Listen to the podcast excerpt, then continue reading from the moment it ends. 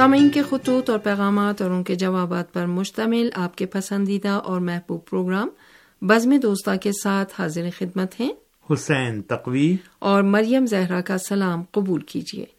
سامعین ہمیں امید ہے کہ آپ خیریت سے ہوں گے اور اپنے اہل خانہ کے ہمراہ زندگی کے بہترین لمحات سے لطف اندوز ہو رہے ہوں گے اور آپ کی زندگیوں میں ترقی اور پیش رفت کا سلسلہ جاری و ساری ہوگا۔ جی ہاں ہمیشہ کی طرح بہترین دعا سے پروگرام کا آغاز کیا ہے اور خاص طور پر یہ ایام اور یہ لمحات انسان کی زندگی کے بہترین لمحات اور بہترین اوقات ہیں۔ یعنی ماہ مبارک رمضان کی ہر ہر گھڑی انسان کے لیے ایک نعمت عظیم ہے۔ ماہ مبارک رمضان اپنی تمام تر عظمتوں، بلندیوں اور برکتوں کے ساتھ ہمارے درمیان ہے اور یہ انسان ہے کہ جو اس ماہ مبارک کی ہر ہر ساعتوں سے فیضیاب ہو۔ خدا بند مطال نے رحمت کے دروازے اس مہینے میں کھول دیے ہیں۔ اب یہ بندہ ہے کہ جو اپنے رب کے حضور کس طریقے سے پیش ہوتا ہے۔ یہ انسان کی عظمت ہے کہ وہ اس مہینے میں کس طرح خاضے ہو کر خدا کی بارگاہ میں پیش ہوتا ہے اور اپنے گناہوں کی بخشش کے لیے خدا کی بارگاہ میں گڑ گڑاتا ہے، روزہ رکھتا ہے اور بہت ساری چیزوں سے کہ جو روزے میں جن کا استعمال منع ہے ان سے پرہیز کرتا ہے خدا کے خاطر، بھوک برداشت کرتا ہے خدا کے خاطر پیاز برداشت کرتا ہے خدا کے خاطر۔ اور آنکھ، ناک، کان دیگر اعضا سے ہر کس وہ کام انجام نہیں دیتا جو خدا کو ناپسند ہو یقینی طور پر یہ مہینہ اپنے اندر خوبیاں ہی خوبیاں لیے ہوئے ہے اور بدبخت ہے وہ انسان کہ جو اپنے گناہوں کو اس ماہ میں خدا کی بارگاہ سے نہ بخشوا سکے۔ جی ہاں سامعین، ہم سب کی یہی دعا ہے کہ ہمیں خدا توفیق عطا فرمائے کہ ہم اس مہینے کی عظمتوں، اس مہینے کی ساتوں سے بھرپور استفادہ کریں۔ اور ایک مرتبہ پھر عرض کروں گا کہ کورونا کے نیام میں اپنا بہت بہت خیال رکھیں۔ بہت شکریہ، بہت نوازش۔ اللہ آپ کو عزت، کامرانی، سرفرازی عطا فرمائے۔ بہت شکریہ حسین تقمی یہ خط ہمیں ارسال کیا ہے پاکستان کے صوبے خیبر، پختونخوا کے قبائلی علاقے پارا چنار کرم ایجنسی کے گاؤں بوڑکی سے یاسین علی توری صاحب نے۔ لکھتے ہیں، امید ہے کہ آپ سب خیریت سے ہوں گے۔ تمام پروگرام بہت ہی معیاری اور معلوماتی ہیں۔ پروگرام صبح امید جو ہماری مذہبی، سماجی، معاشرتی، اخلاقی اور دوسرے اطراف سے آبیاری کرتا ہے، ہمارا پسندیدہ پروگرام ہے۔ پروگرام انداز جہاں نہایت ہی معلوماتی ہے اور بات رہی ایران اور چین کی پچیس سال بعد جو رابطہ قائم ہوا ہے۔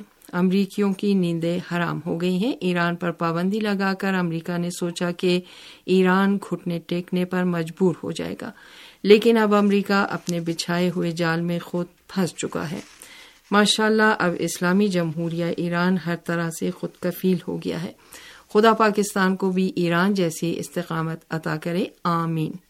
آپ نے ہمارے پچھلے خط کا بھی نہایت محبت سے جواب دیا، جس پر میں آپ کا شکریہ ادا کرتا ہوں۔ ریڈیو تہران ہم خود بھی سنتے ہیں اور ہمارے اہل خانہ بھی سنتے ہیں۔ برسوں سے ریڈیو تہران سے جڑا ہوا ہوں اور اس کی ایک ہی وجہ ہے کہ ریڈیو تہران سے بہت کچھ سیکھنے کو ملتا ہے۔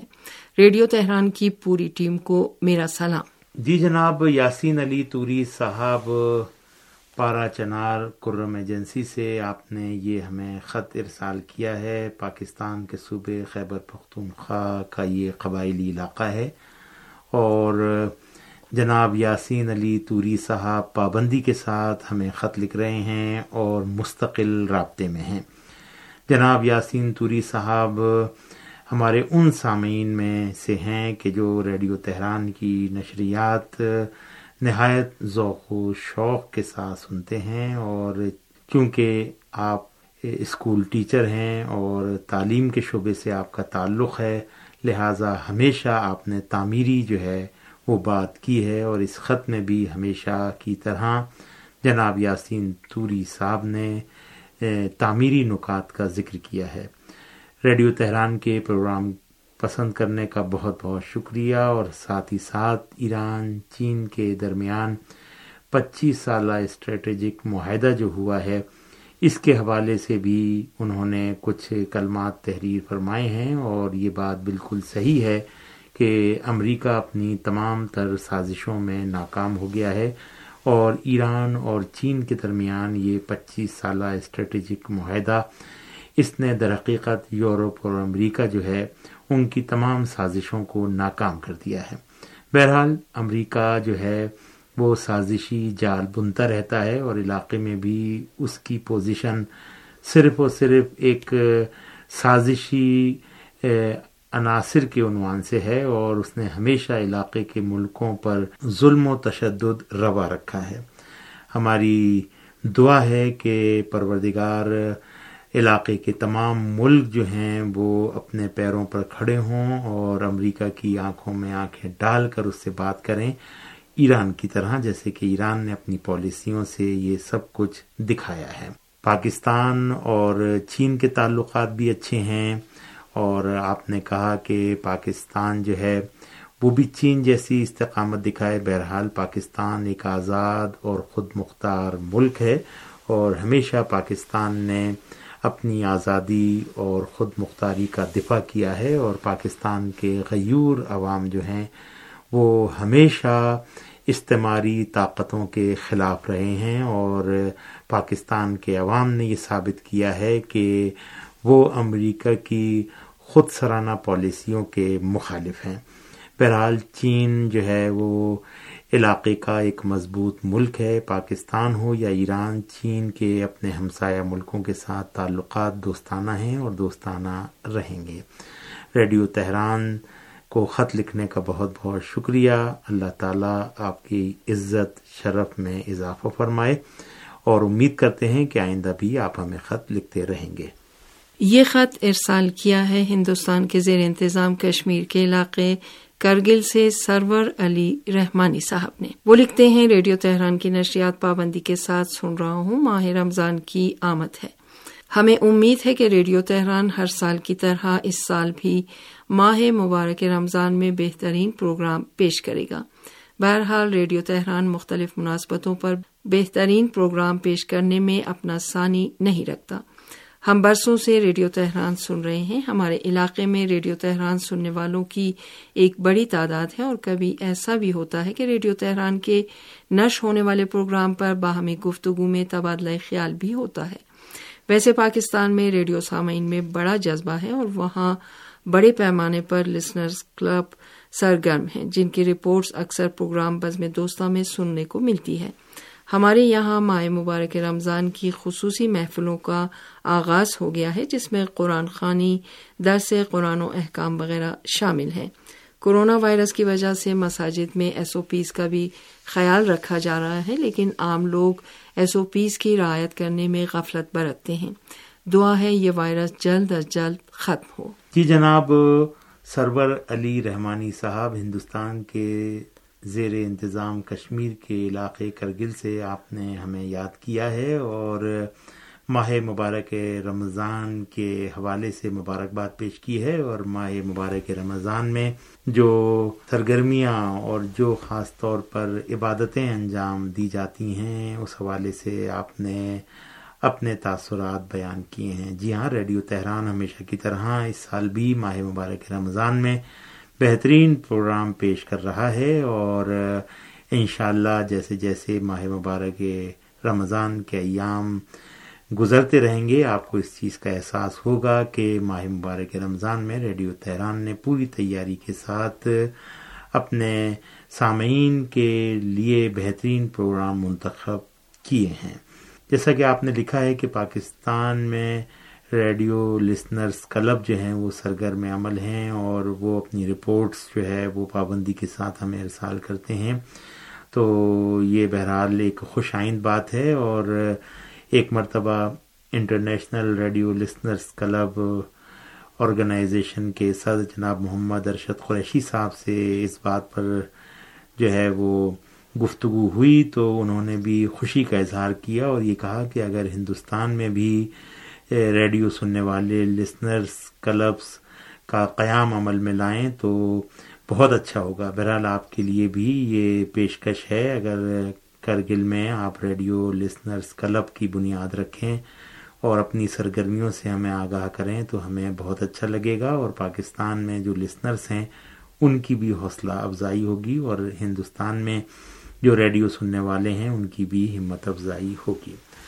ایس او پیز کا حتمی طور پر خیال رکھنا چاہیے۔ کرونا وائرس جو ہے وہ ایک خطرناک وائرس ہے اور ماہ مبارک رمضان میں اجتماعات کے اندر حتمی طور پر فاصلہ حتمی طور پر رکھیں، ماسک کا استعمال کریں اور ہاتھوں کو بار بار دھوئیں۔ قرآن خوانی اور درس قرآن اور احکام کی محفلیں جو ہیں وہ ہر طرف منعقد کی جا رہی ہیں۔ یہ بھی ایک خوش آئند بات ہے۔ بہرحال اگر ہم نے غفلت کی تو یقینی طور پر نقصان اٹھائیں گے۔ کوشش کریں کہ ماہ مبارک رمضان میں کرونا ایس او پیز جو ہے اس کا بھرپور خیال رکھیں۔ بہت شکریہ کہ آپ نے یہ محبت نامہ ہمارے لیے ارسال کیا۔ ایک خط ہمیں ارسال کیا ہے پاکستان کے صوبے سندھ کے شہر سکھر سے تاج الدین ابرو صاحب نے۔ وہ لکھتے ہیں، میں سکر کے قریب گاؤں میر حسن کا رہائشی ہوں۔ ریڈیو تہران کی نشریات پابندی کے ساتھ سننے کی کوشش کرتا ہوں۔ لیکن سارے پروگرام کبھی کبھی نہیں سنے جاتے۔ بعض اوقات کام وغیرہ پڑ جاتا ہے۔ پروگرام بزم دوستہ میں پہلی مرتبہ خط لکھ رہا ہوں۔ میں زیادہ پڑھا لکھا نہیں ہوں، لیکن خط وغیرہ لکھ ہی لیتا ہوں۔ آپ نے محسوس کیا ہوگا کہ میری رائٹنگ میں سندھی کا غلبہ ہے۔ ویسے مجھے اردو لکھنے کی زیادہ عادت نہیں رہی۔ کیونکہ اردو بولتے ہیں تو اردو سے مکمل واقفیت ہے۔ پروگرام بزم دوستہ مجھے بہت اچھا لگتا ہے۔ اس پروگرام میں سامعین دوستوں کے خطوط کے جواب بہت محبت سے دیے جاتے ہیں۔ ریڈیو تہران کی خبریں بھی مجھے سننے کا شوق ہے کیونکہ ریڈیو تہران سے عالمی خبروں سے آگہی ملتی ہے۔ پروگرام آس پاس افغانستان اور پاکستان گزشتہ ہفتے کے دوران آج کا ایران، نور ایمان، خلقت کی رانائیاں، اسلام کی معرفت، صبح امید مجھے بہت پسند ہے ریڈیو کی پوری ٹیم کو میرا سلام۔ جی جناب، تاج الدین ابڑو صاحب پاکستان کے صوبے سندھ کے شہر سکھر کے گاؤں میر حسن سے آپ نے ہمیں یہ محبت نامہ ارسال کیا ہے۔ اور ریڈیو آپ پابندی کے ساتھ سنتے ہیں اور بزم دوستہ میں پہلی بار خط لکھ رہے ہیں۔ آپ نے ایک جملہ لکھا کہ میں پڑھا لکھا نہیں ہوں۔ پڑھا لکھا آدمی جو ہے وہ اسکول اور کالج جا کر ہی نہیں پڑھا لکھا ہوتا، بلکہ پڑھا لکھا وہ ہے کہ جو حقیقی طور پر فطرت کی رانائیوں سے آگاہ ہو، وہ اخلاق اس کے اندر پایا جاتا ہو، وہ ایک دوسرے کا احترام کرتا ہو، اپنے کنبے کا ایک مضبوط ستون ہو، اور یقینی طور پر یہ تمام خوبیاں آپ کے اندر موجود ہیں۔ آپ نے یہ ہمیں چند سطر لکھ کر بھیجی ہیں۔ اس سے جو ہے وہ ہمیں بہت جو ہے وہ حوصلہ ملا ہے کہ ریڈیو تہران کے سامعین جو ہیں یقینی طور پر ہمارے لیے محبتوں کا اظہار کرتے ہیں۔ جی ہاں سندھی رسم الخط کا غلبہ تھا، لیکن ہم نے آپ کی تحریر پڑھ لی اور امید کرتے ہیں کہ آئندہ بھی آپ ہمیں خط لکھتے رہیں گے۔ سب سے اہم چیز یہ ہے کہ آپ نے یہ محبت نامہ ہمارے لیے ارسال کیا۔ ہمارا سلام ہو آپ پر۔ ہم آپ کے لیے دعا گو ہیں کہ آپ ہمیشہ خوش و خرم و آباد رہیں۔ پروگرام بزم دوستہ میں آپ کے خط کو شامل کیا جا رہا ہے اور محبتوں سے ہم جواب دیتے ہیں۔ کیونکہ آپ محبتوں سے خط لکھتے ہیں، کیونکہ آپ پیار سے خط لکھتے ہیں، اسی لیے ہم پیار سے جواب دیتے ہیں۔ ریڈیو تہران کے پروگرام سننے کا بہت بہت شکریہ۔ ہمیں آپ کے اگلے خط کا بھی انتظار رہے گا۔ بہن مریم زہرا میرے خیال سے پروگرام بزم دوستاں کا وقت اب ختم ہوا چاہتا ہے تو چلتے چلتے سامعین سے اجازت چاہتے ہیں۔ اگلے پروگرام تک کے لیے حسین تقوی اور مریم زہرا کو اجازت دیجیے خدا حافظ۔